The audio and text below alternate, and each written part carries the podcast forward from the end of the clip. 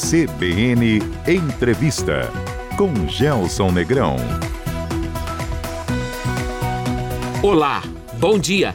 Sejam todos bem-vindos a mais um CBN Entrevista. No programa desta semana, o impacto da tecnologia na transformação da gestão. As regras do jogo mudaram. O nosso convidado aqui no estúdio é autor de oito livros de gestão, incluindo o best-seller Gestão do Amanhã, que já está na 14ª edição. É palestrante e cofundador da HSM, uma referência internacional em gestão e negócios. José Salib Neto, bom dia, bem-vindo de volta ao CBN Entrevista. Prazer recebê-lo mais uma vez, hein?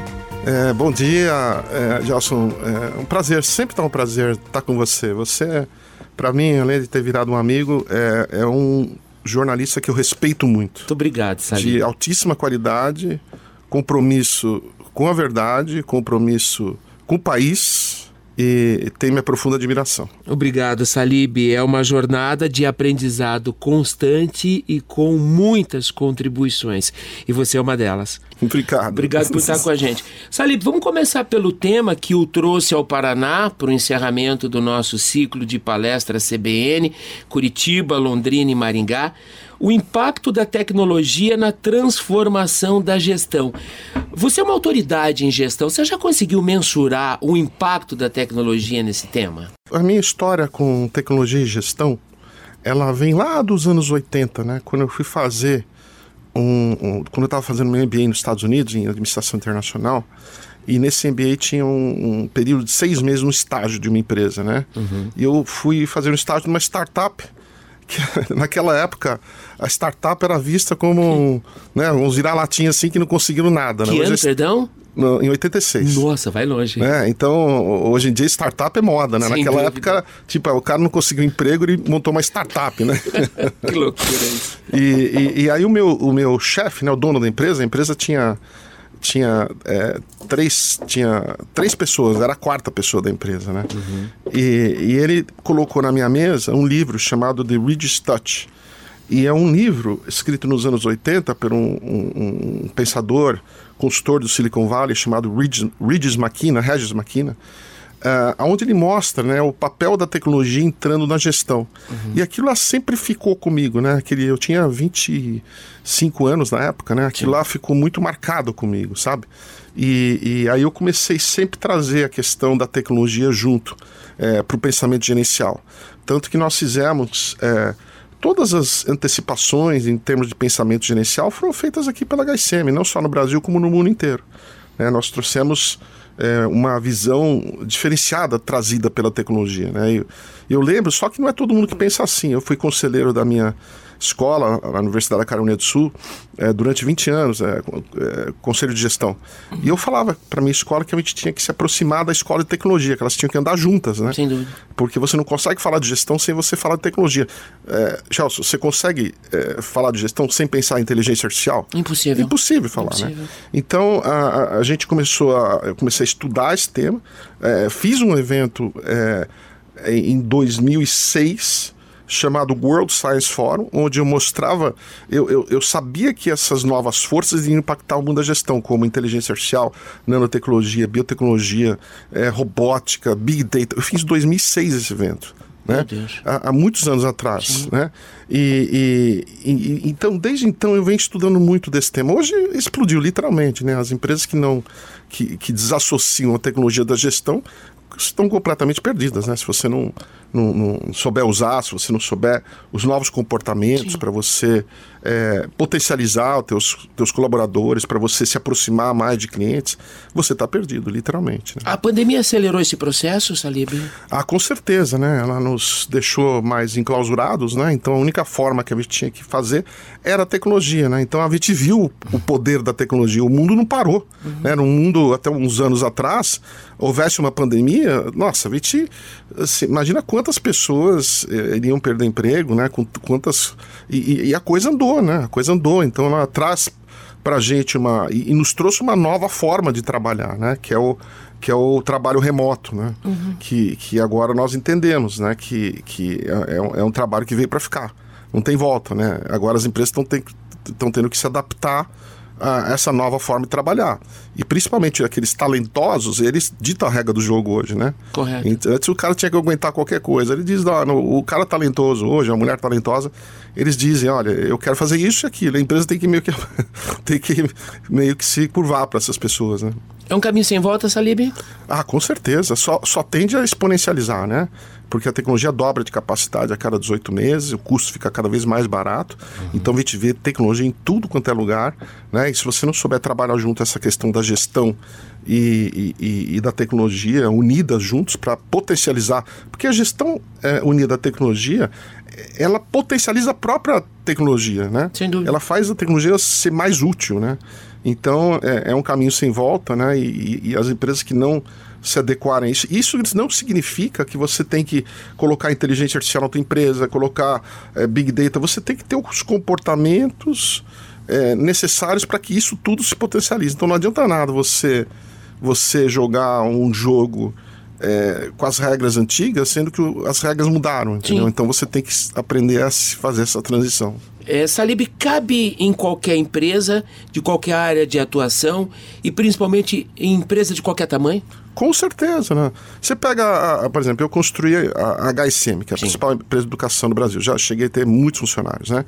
É, hoje eu optei por ter uma boutique. E essa boutique é eu, o meu parceiro Sandro Magaldi, a, a minha filha Cristiana, que é minha sócia, e o, e o Marco Silva. Somos nós quatro, né? E a gente consegue é, ter um alcance nacional para todo o nosso trabalho. A gente consegue fazer é, é, imersões digitais onde nós temos participantes da Europa, dos Estados Unidos, do Canadá, né? Coisa que com a tecnologia não era possível. Então, uma empresa de, de, de uma pessoa pode atuar em escala verdadeiramente global. É, é aí que está a beleza da tecnologia. Você não precisa mais ser grande para ter, para você conseguir é, ter uma projeção, né? Tem resistência no caminho da transformação da gestão por meio da tecnologia, Ah, Salib? com certeza, né?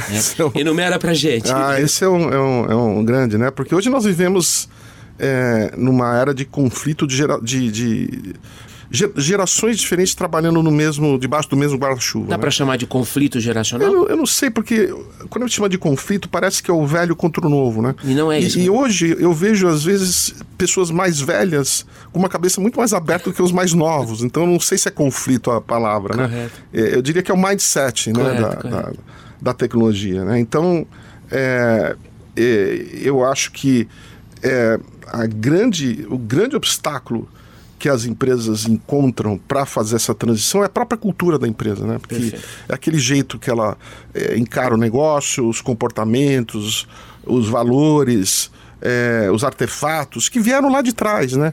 E, e- e- uma cultura de uma empresa ela é construída ao longo do tempo, né? Pelos fatos e pelos eventos e, e ela é muito difícil de mudar. Então é alguma coisa que as empresas não atacam, né? Porque dá muito trabalho mexer com cultura, porque você tem que mexer com pessoas. Então é, e é um processo longo, né? Você fazer uma renovação cultural. Você demora pelo menos dois, três anos, né? E as empresas não têm essa paciência toda, né? E agora, acho que depois de de um grande um número gigantesco de empresas se perdeu pelo caminho, empresas muito conhecidas né, no mundo inteiro, porque não souberam fazer a transição cultural. Porque a tecnologia já é, você compra. É, basta você ter dinheiro, você compra inteligência artificial, você compra é, robô, você compra drone, você compra o que você quiser. Correto. Agora, saber fazer uso de tudo isso alinhado com a cultura da empresa é outra história. entendeu? É a inteligência por trás dessa cultura, né? Exatamente, né? A gente vê, por exemplo, o caso de muitas operadoras que têm acesso a robôs e eles ficam disparando ligações diariamente, pelo menos lá em São Paulo, não sei como é aqui. Não, em todo lugar do mundo é assim, aqui todo não é diferente. É, é assim, tá aí o uso errado da Sem tecnologia, né? Com uma, com uma mentalidade equivocada, né? No seu último trabalho, junto com o Sandro Magaldi, liderança disruptiva, também tem essa abordagem, né? Com certeza, nos nossos estudos, né, nós eh, vimos que nós estudamos ah, os líderes das empresas que se perderam pelo caminho. Nós estamos falando Nokia, Blockbuster, Kodak, eh, Circuit City, eh, Polaroid, eh, Blockbuster, Editora Abril aqui no Brasil, né? Todas essas empresas que acabaram se perdendo de um jeito ou de outro, né? E, e a nossa pergunta foi: será que esses líderes dessa. Porque quem se perdeu foi, foram os líderes dessas empresas, não foi a própria empresa, né? Sim. Será que essas empresas é, eram os líderes das empresas eram maus líderes? E nós fomos ver pelas as qualidades de, do, que deve ter um líder, né? Um líder deve ser, deve saber se comunicar, um líder é, tem que ser honesto, um líder é, tem que agregar o time, o, o líder tem que é, ele tem que ser focado. E a gente foi estudar isso e vimos que os líderes dessas empresas que se perderam tinham tudo isso. Né? Então, onde estariam, né? onde estava o gargalo? Nós fomos estudar e vimos que é, nós identificamos é, novas habilidades e, e, e, e novas habilidades é, e competências para você conseguir gerir no mundo hoje dirigido pela tecnologia. Né? Imagina você ser líder onde você não vê o seu colaborador fisicamente. Né? Uhum. Imagina você ser líder hoje, tendo inteligência artificial, 5G, é, metaverso, todas essas coisas, né? Uhum. Que acabam no final distanciando as pessoas, né? Correto, correto. Então, uh, nós, no nosso livro, nós procuramos identificar essas novas habilidades e competências, né? Que uh, aparentemente está sendo muito bem aceita o livro está vendendo muito bem. Aliás, parabéns, porque não é só um livro. Nunca foi só um livro, mas é uma plataforma de consulta. Exatamente, né? exatamente. Com é uma plata... Infinitos recursos, se bem utilizados. Né? Exatamente. Né? Nós escrevemos, eu e o Santos escrevemos oito livros juntos, né? E um separado. É, Para mim foi o Algoritmo da Vitória. Sim. O dele foi Vendas 2.0. Onde a gente tenta trazer é, essa nova maneira de pensar em gestão, uhum. que é uma maneira assim única no mundo, né? Eu acabei de voltar de uma grande universidade dos Estados Unidos e percebi que em termos de pensamento de gestão nós somos assim anos luz na frente, né? Correto. É, o próprio pensamento das grandes universidades ainda está parado no tempo, né? Gestão é uma habilidade que se treina, se adquire ou é inato ao, ao gestor? Olha, tem tem pessoas que têm um pouco desse dessa vocação empresarial, tem um, uma, uma ligação com o mercado mais rápida, né? Você pega aqui caras que nem o Steve Jobs, o Zuckerberg, né? O Bill Gates, caras que é, ou não fizeram faculdade ou saíram hum. ou saíram no, no, segundo ano, né? São caras, né? É, inclusive tem um caso lá em São Paulo de um colega e o, o rapaz falou pro pai, pai, eu vou sair da faculdade, né? Você não viu que o Steve Jobs, o Bill Gates, o Zuckerberg saíram da faculdade? Olha o golpe. Ele falou: olha, eu tenho uma proposta para você. Primeiro vira o Steve Jobs, depois você pede demissão da empresa. Se você entregar os resultados do Steve Jobs, ok, né? Não é verdade? Sem dúvida. Então a gente.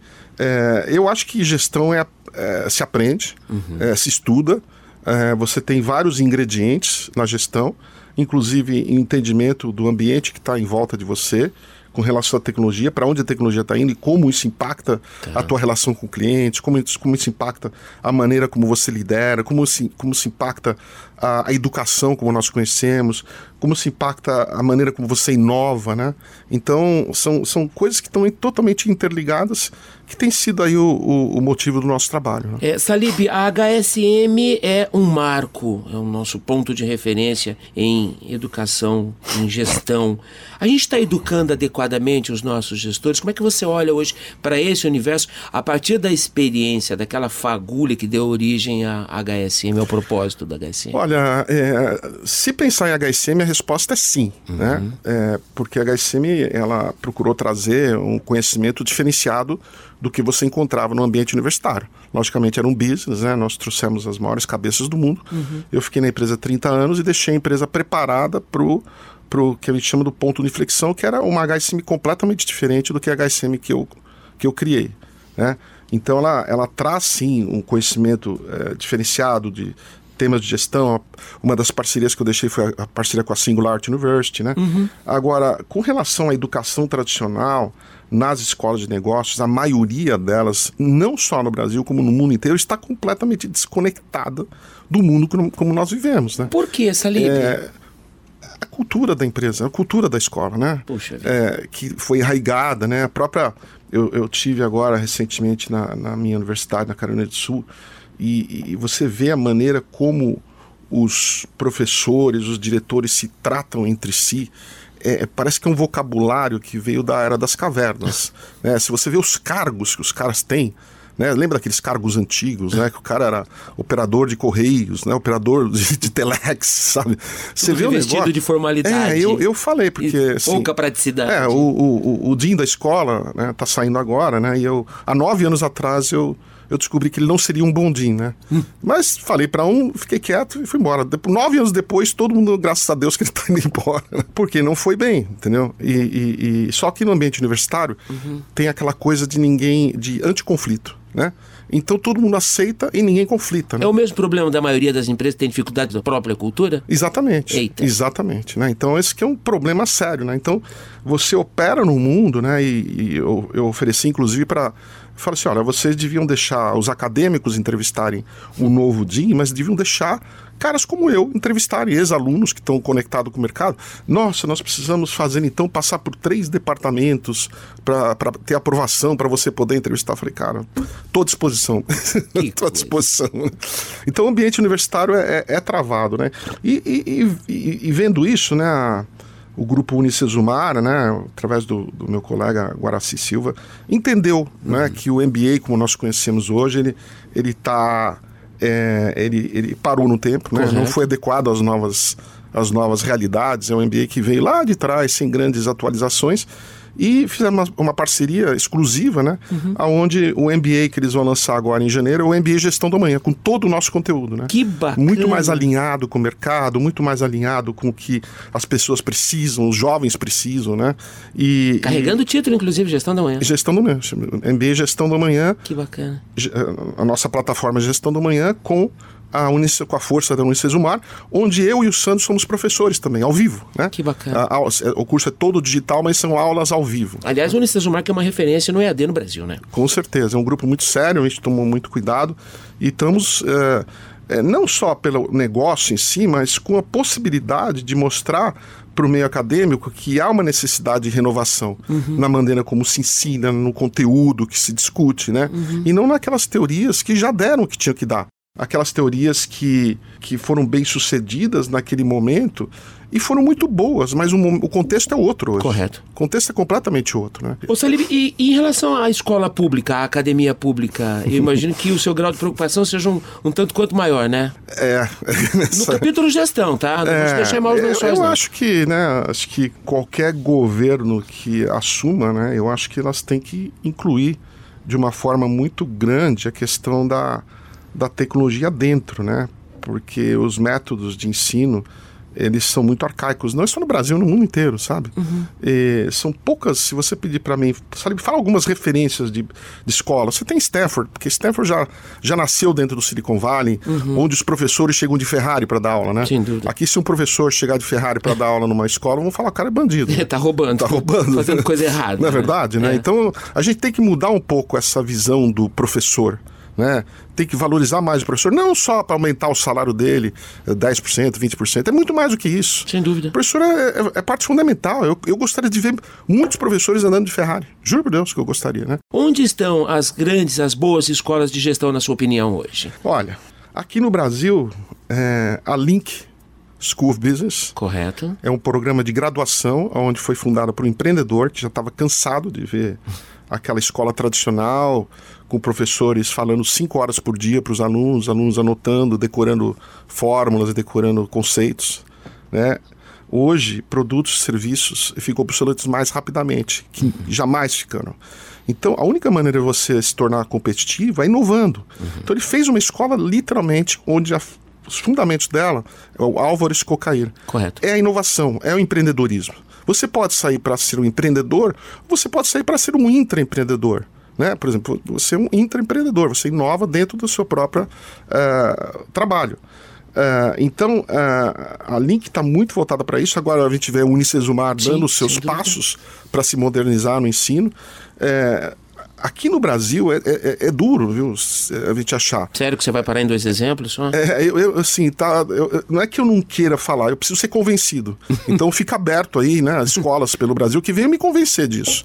É, mas, mas o problema não é só brasileiro, né? Você vê escolas no mundo inteiro passando por, essa, por esse desafio, né?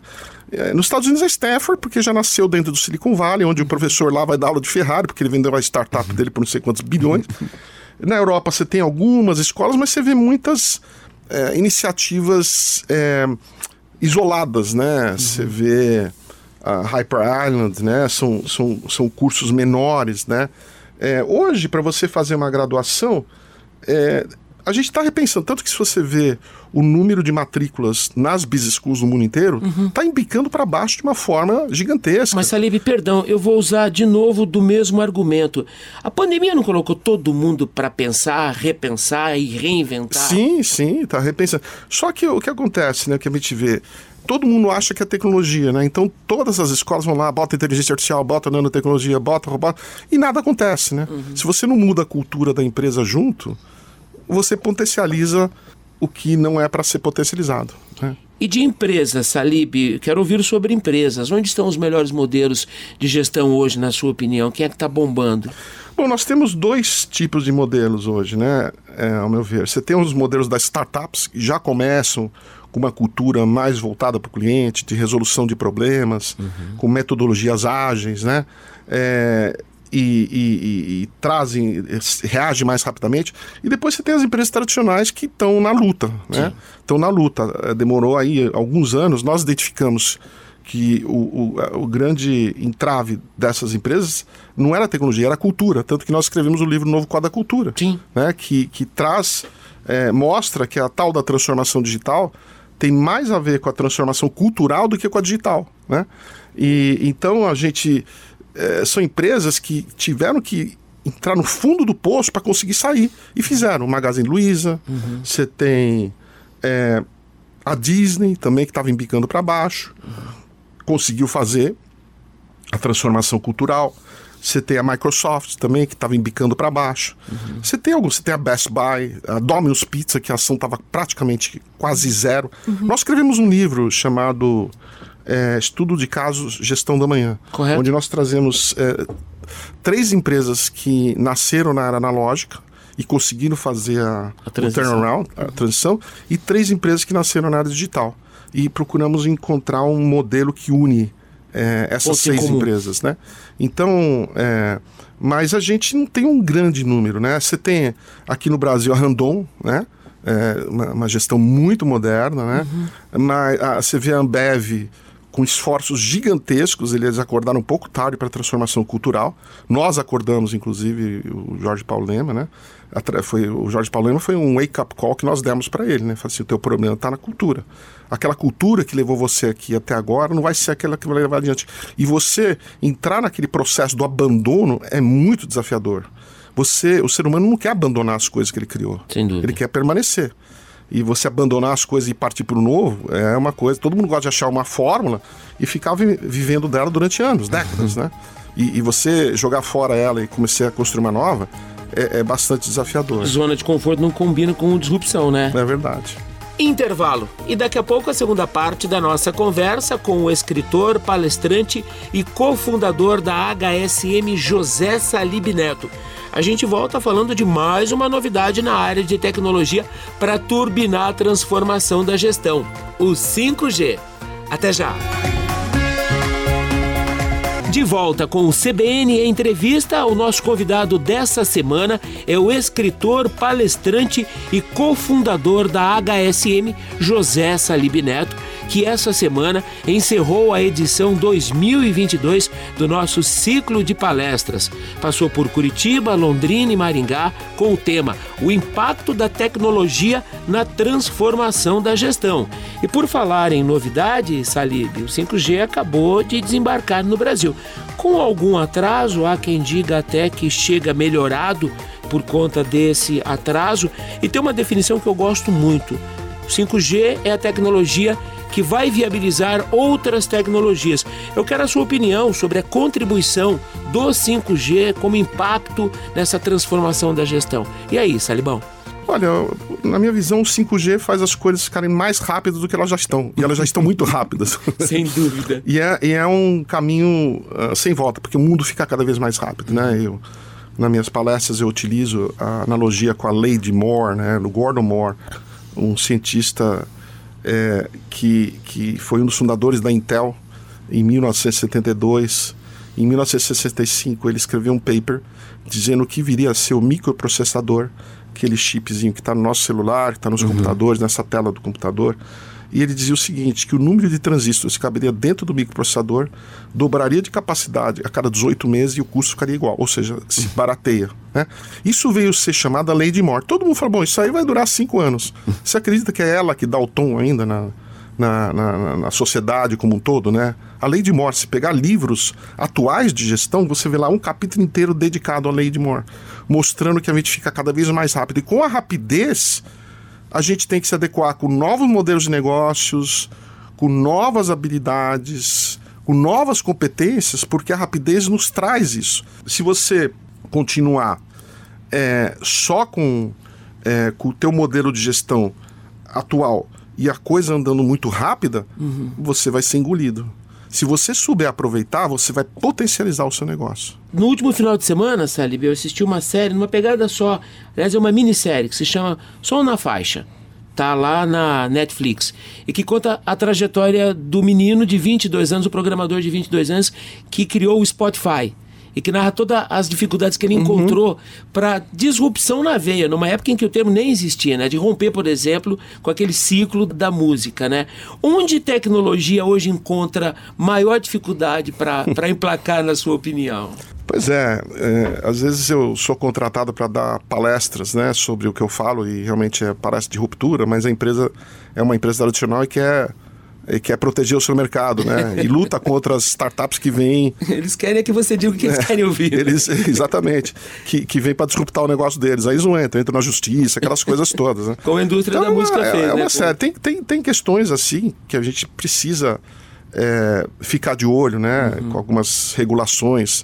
Por outro lado, você pega o Uber, por exemplo. O, Uber, pô, o, o coitado do menino que fundou o Uber, sabe, já teve a vida dele ameaçada diversas, acho que, assim, se não me engano, até, acho que até a mãe dele desapareceu nessa história, né?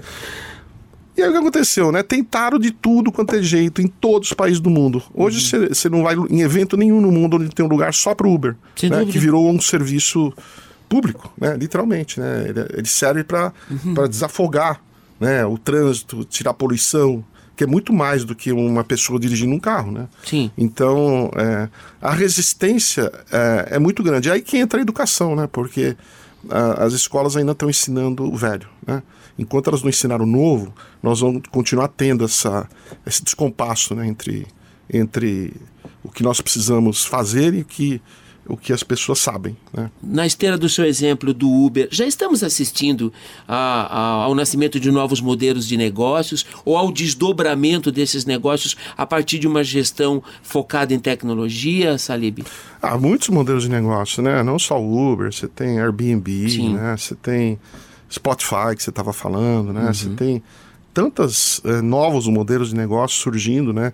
Que souberam usar essas plataformas. Até nas minhas palestras eu falo do da questão de 2007, né, que foi um ano assim de que essa tecnologia pegou uma atração muito grande, né, e, e, e, e criou é, grandes plataformas. E quem soube identificar essas plataformas, por exemplo, em 2007 uhum. o iPhone foi lançado, é, em 2007 o Twitter foi lançado, uhum. 2007 até o Bitcoin foi lançado por o tal do japonês que ninguém conhece, né? Até agora ninguém sabe que foi para esse japonês, é. né? Você criou é, o Watson foi lançado, é, o Google comprou o, o Google comprou o YouTube, né? Então, muita coisa aconteceu, mas não aconteceu por acaso, né? Uhum. Ela, essas plataformas vêm se construindo uma em cima da outra, uhum. e o trabalho do gestor ou gestora é identificar esses, essas, essas plataformas para poderem criar negócios que sejam prósperos dentro dessas plataformas. Entendeu? E por falar em tecnologia associada à gestão, você e o Magaldi já estão usando o metaverso para falar de gestão e tecnologia ou não? Olha, é, o metaverso ainda é, é, é, um question mark, como diz em inglês, é uma, uma pergunta assim, que veio para ficar, veio. Uhum. Só não sabemos o tamanho, né? Eu, eu assim, na minha, na, na, na minha palestra eu uso, eu, eu, eu, eu digo que nós viemos de de, de um contexto né, da era da globalização para a era da, da digitalização uhum. para a era da não fricção. Correto. O que me preocupa na meta, no metaverso é a fricção que nós temos, que é aquele trambolhão que você tem que usar na tua cabeça, uhum. né? Tendo óculos, e, né, de o tal do óculos. Por exemplo, eu comprei um óculos, né? Ele está lá em casa faz seis meses que eu não consegui né? abrir aí na caixa porque eu não senti que era assim. Eu vejo os óculos de outras pessoas, uhum. ah, legal, mas eu, eu não sei ainda é, eu acho que é uma opção. eu acho que veio para ficar, mas ninguém sabe o tamanho. Eu acho que vai ser um tamanho muito menor do que o, o Mark Zuckerberg gostaria. Né? Porque ele de bonzinho não tem nada, né? Sem dúvida. Está cuidando do negócio dele. Está cuidando né? do negócio dele, ele quer levar todo mundo junto. Junto, né? É, quer ditar a moda. É um cara né? inovador, né? E como você dúvida. falou, um cara que todo mundo que cria uma nova tecnologia, eles tendem a empurrar as pessoas para aquela tecnologia. Mas é, é, é uma coisa. Agora, e como o brasileiro é muito aberto a essas novas tecnologias, às vezes a gente cai, na- não, agora tudo é metaverso. Você botou, e, pô, a empresa gastando centenas de milhões sem saber se o cliente quer usar, como quer usar, se ele precisa, né? E se você imaginar que tem um estudo aí que diz que é, a maioria de 70% das pessoas que usam óculos mais de 7 minutos começam a ficar com enjoo. Eita. Né? Então aí você tem- já tem outra, uma outra fricção. Então acho que o Facebook vai ter que encontrar um meio de fazer um metaverso sem que você tenha que usar aquele trambolhão todo. né? Salibão, você sabe que algumas semanas atrás, sentado nessa cadeira aí, falando nesse mesmo microfone, o colega Pedro Dória dizia que metaverso ele só começará a ser minimamente viável comercialmente quando a gente tiver o 6G. Você fala nas suas palestras, nas suas abordagens sobre modismo, acaba tomando tempo, dinheiro, consumindo energia e não entregando resultado? Pois é, eu, eu digo o seguinte, né? Que antes é, dessa revolução tecnológica, e a gente usa os anos 2000 como referência, é, que você, é, você poderia delegar a tecnologia para o cara do TI, né? É, se alguém perguntar, tá, é, veio uma nova tecnologia, ah, pergunta para o cara do TI que ele vai responder. Correto. Hoje todos nós somos caras do TI. né? Verdade. Ou, as, ou as mulheres do TI. É, é, nós temos que ser experts o suficiente para fazermos as perguntas certas e jamais sermos iludidos pelas respostas enganosas. Entendeu? Porque todo mundo que cria uma tecnologia vai vir para você dizer que é isso, não sei o quê, não sei o quê. E se você não tiver conhecimento, você cai numa. Né? Você cai, né? E, e então, é, hoje, é, e aí que eu estimulo as, as escolas privadas, públicas, a colocarem o ensino da tecnologia no core de qualquer área, da medicina. Quando eu falo da administração, pô, aí aparece lá um engenheiro no meio da minha palestra falando, puta, engenharia é a mesma coisa. Aí aparece um médico falando que é a mesma coisa. Aparece psicólogo falando. Cara, é generalizado um descompasso.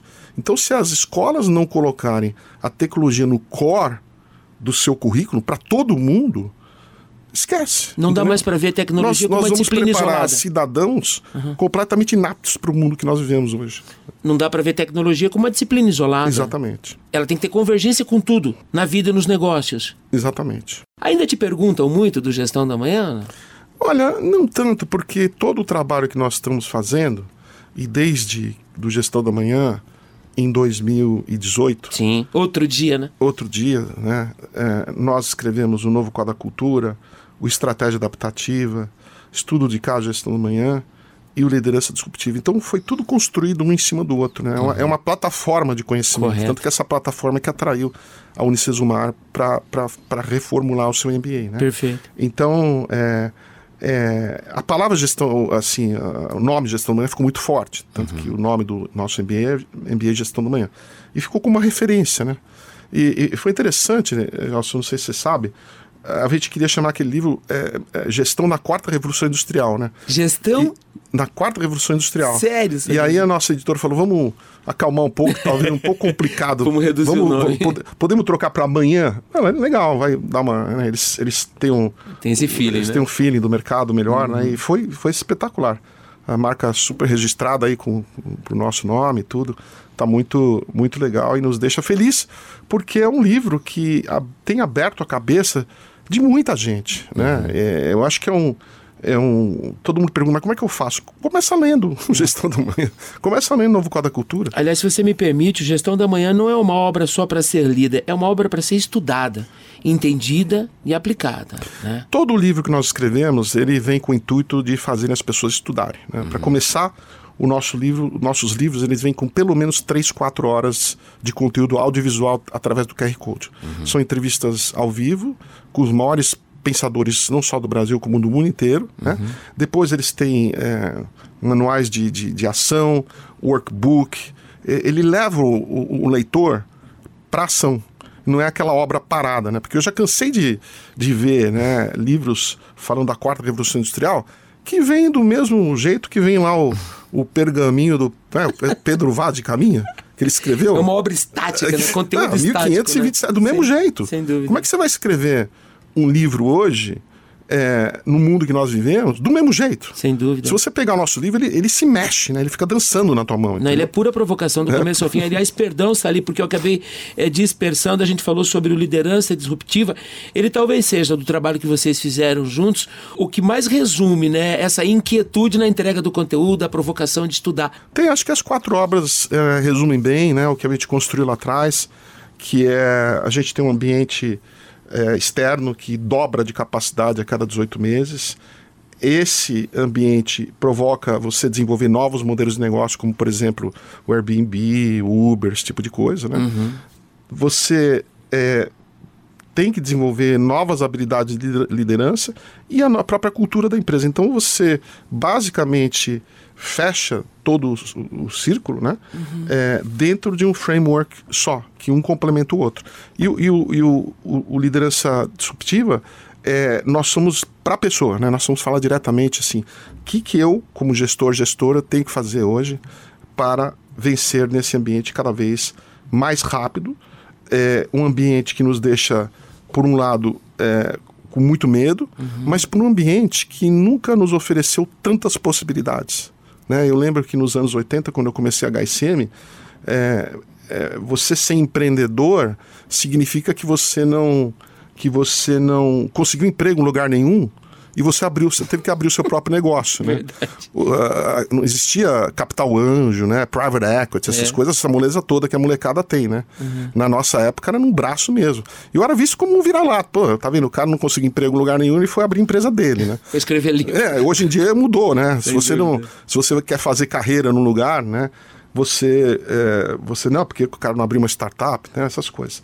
Então a gente está num momento é, diferente, as empresas estão tendo que se adequar a isso, as empresas estão tendo que ser mais empreendedoras, porque senão elas não vão reter seus talentos. Os talentos não estão lá só para fazer carreira, eles querem coisas interessantes. Eles esperam mais das empresas em termos de, de ambiente, de SG, essas O desafio é coisas entregar para fora e para dentro também, para né? fora e para dentro. Tanto que hoje o propósito das empresas, né, ele tem que ser um propósito que você olhe para dentro e para fora, né? Você pega a Microsoft, que o propósito dela anterior era um computador em cada mesa e cada lar. Hoje o propósito é capacitar, é, capacitar é, pessoas, a- não, capacitar as pessoas e empresas para realizar mais. Né? Olha que coisa bacana, para fora e para dentro. Sem dúvida. Então, a, a gente vê um momento de transição. E esse momento você pode encarar como duas coisas. Ou eu, eu digo, não encare esse momento como sobrevivência, encare esse momento como uma oportunidade para você crescer a níveis que você jamais viu. Né? Você viu o que aconteceu com a Disney. A Disney até é, 7, 8 anos atrás valia 45 bilhões de dólares, hoje ela vale 250 bi. Né? Tá, logicamente, com a, com a crise ela abaixou um pouco, mas depois está de volta lá. Então, você, se você entende, sabe usar aquela, aquela, aquele conhecimento que você desenvolveu através de tantos anos e sabe se adequar a isso, pô, você cresce a níveis que você jamais imaginou, entendeu? Salib, se eu conheço bem a dupla eh, Sandro Magaldi e José Salib Neto, tem alguma coisa no forno. Com certeza, sem que isso seja um spoiler, o que está a caminho, o que vem aí? Pois é, Gelson, é uma das coisas que a gente está conversando, né? É, a gente produziu muito nos últimos anos, né? E, e a gente ficava naquela coisa, pô, será que nós temos que fazer isso aí? Então, a, a resposta lógica é assim, não, vamos potencializar o que nós escrevemos, Ok. né? Mas, por outro lado, é, como eu e o Sandro somos muito competitivos, cara, se nós não fizermos, alguém vai fazer e nós vamos ficar muito bravo da vida, né? Então a gente acabava fazendo, né? E, e- e quando a gente decidiu dar uma parada, falou assim, agora nós temos que parar um pouco, porque não é possível, né? Daqui a pouco os caras vão esquecer os livros que nós escrevemos. Por exemplo, o Estratégia Adaptativa, ele não está nem 10% do caminho que ele devia estar. Por quê? Porque um livro acaba atropelando o outro, né? E aí, quando nós decidimos fazer isso, acabamos o gestão do o, liderança disruptivas, entregamos para a editora, aí eu vejo um, chega uma mensagem do Han Charan, que é considerado o maior guru da gestão do mundo, ele tem 84 anos. Ele falou: quando que você vai estar nos Estados Unidos? Eu falei: olha, eu vou estar daqui um mês, vou estar lá em Miami. Ele falou: posso ir te ver? O quê? Eu falei, posso ir te ver, né? Eu falei, Como pode. assim? Porra. Eu falei, ah, ele vai esquecer, né? Aí chega um dia antes, a secretária dele hum, eh, entra em contato e fala assim: olha, ele, ele, ele perguntando onde é que você quer que ele te encontre, né? Imagina. e aí eu sentei com ele e falou: José, nós temos que escrever, eu tenho acompanhado o trabalho de vocês e nós, eu queria escrever um livro com vocês, porque o mundo tá, tá de cabeça para baixo. Né? É, a maioria das empresas está tendo que encarar ambientes inflacionários e uhum. totalmente disruptivos, além da tecnologia, coisa que nós que elas não viam, por exemplo, a Europa com uma inflação baixa durante décadas, uhum. Estados Unidos com inflação baixa durante décadas, uhum. e de repente eles estão com esse, esse monstro na frente. E ele falou: e vocês aí no Brasil têm essa experiência. Estão juntando o meu pensamento com o de vocês, eu queria convidar vocês para escrever um livro Uau, chamado Gestão em Tempos de Turbulência, né? Puta, eu olho puxaram, eu falei, meu, o que, que eu faço agora? Aí eu cheguei pro Sandrão, né? Falei, Sandrão, o que, que nós fazemos? Ele falou, pô, vamos recusar o maior guru do mundo querendo ser o coautor do nosso livro, né? Sim. Então tá, tá, tá aí, né? O livro tá, já tá praticamente, já estão em pré-venda na, na Amazon, Gestão em Tempos de Certeza. É, e, e, é um livro menor, mais prático, assim, bem, bem rápido, né? Uhum. E, e estamos muito animados, né? Então, mas é mais um, né? Então acho que Vamos respirar um pouco agora, né? eu vou parar por aqui, porque o Liderança Disruptiva, para mim, foi uma leitura disruptiva. Salib, a gente está terminando e eu não posso deixar de te perguntar. E aí, meu caro, o que é que está reservado para o futuro, hein? A economia global por caminhos tortuosos, o Reino Unido teve que eleger um novo primeiro-ministro, o mais jovem da história, só tem 42 anos de idade. Estou em né? Stanford, né? Exatamente, estudou é, em Stanford. É, quando a gente acha que uh, o mundo é meio ilógico, né? A política é ilógica, né? Uhum. É, e, e, quando a gente acha que foi tudo pelo saco, por, por água abaixo, a gente começa a ver emergência de novos líderes, né? Esse cara da... Esse rapaz da Inglaterra, né? E tem, tem 42 anos, é, estudou em Stanford, né? Aí você vê a italiana lá, falando grosso com, com aquela turminha né, mais antiquada, Sem né? Sem dúvida. Eu falando braço, com falando, eu sou mulher, italiano, né? eu sou mulher, eu sou mãe, não sei, adoro aquela mulher, aquela mulher. Eu não sei nem que partida aquela, mas adorei ela. Bom, você já respondeu uma parte da pergunta. Você é otimista com o futuro? Eu, eu sou, a tecnologia nos traz muita muitas possibilidades, né? A possibilidade de, de você ser um, um, um empreendedor de você mesmo, né? Eu, eu, digo que o melhor, o melhor jeito de você sair da pobreza é com tecnologia. Não é com cesta... É lógico, você tem que é, suprir as necessidades básicas das pessoas, né? Com, uhum. com alimentos. Sem, sem comer você não vai chegar a lugar nenhum. Mas se você quiser tirar uma pessoa da pobreza, uhum. ensina ela a programar. Ensina ela a programar. Uau. Existe uma demanda no mundo para programadores, é insana. Por quê? Porque a tecnologia, como ela cresce exponencialmente, você não consegue formar profissionais suficientes para fazer para que as, as, empresas consigam operar. Correto. Né? Enquanto isso, nós estamos na universidade ensinando coisas que já não fazem mais sentido. Sem dúvida. Sem dúvida. Não faz mais usadas, sentido. Né? Não faz sentido nenhum, entendeu? É aquela coisa do desapego, né? Não, não podemos tirar, porque o fundador aqui, hum. não sei o quê, essa coisa toda. Né? Eu acho que a gente vai se ajustar a essa questão da da Rússia, né? E uhum. alguma hora nós se ajustamos. Sem dúvida. Eu a economia que, voltará aos trilhos. O que, faz, o que faz essa questão da guerra faz as economias ficarem mais espertas, menos dependentes uma da outra, né? Sem dúvida. Então, com certeza, já estão falando na Alemanha em trem movido por hidrogênio, essas coisas todas, né? Então, é um enorme freio de arrumação também, É, mas eu, eu vejo assim o mundo com... A partir do momento que a gente se, se, se organize, né? É, eu, eu vejo eu vejo muita prosperidade no mundo, sim. O menino de 42 anos que estudou em Stanford, onde os professores chegavam de Ferrari, é Rishi Sunak. Exatamente. Esse é o nome do menino. E o nosso convidado é José Salib Neto. Muito obrigado, gratidão por ter vindo, tá? Eu que agradeço os ouvintes da CBN aí que têm me ouvido, né? E, e sempre um prazer contribuir. É, me sigam no Instagram, né? Minha filha que trabalha comigo, Cristiana, sempre fala, pai, não esquece de pedir pra turma seguir você no Instagram, porque ela controla minhas redes, né? É. É, você pega, por exemplo, quando ela chegou há dois anos atrás para trabalhar comigo, ela se graduou nos Estados Unidos. Sim. Eu tinha 5 mil seguidores. Pô, a menina me levou para 43 mil. Uau! Né? Então, e hoje, né, se você tem 43 mil seguidores orgânicos, Sem né? Dúvida. Isso ajuda muito na, na dimensão do teu trabalho. Então, o que é fantástico hoje, para você montar um negócio importante, você não precisa ter mais 100 pessoas. Você pode montar uma duas pessoas, né? Isso, isso nunca na história da humanidade era possível. Nunca, né? Então vá ao Instagram e procure por José Salib Neto. Arroba José Salib Neto. Arroba José Salib Neto. E siga na trilha do conhecimento e da gestão. Salib, obrigado mais uma vez, tá? Eu que agradeço. Um grande abraço para vocês. O CBN Entrevista de hoje com o escritor, palestrante e cofundador da HSM, José Salib Neto, estará disponível daqui a pouco em nossas plataformas digitais. Acesse o canal do CBN Entrevista no Spotify. Lá você encontrará o papo de hoje com o Salibão e todos os nossos programas. Excelente final de semana a todos, com saúde e segurança. Até sábado. Tchau. CBN Entrevista com Gelson Negrão.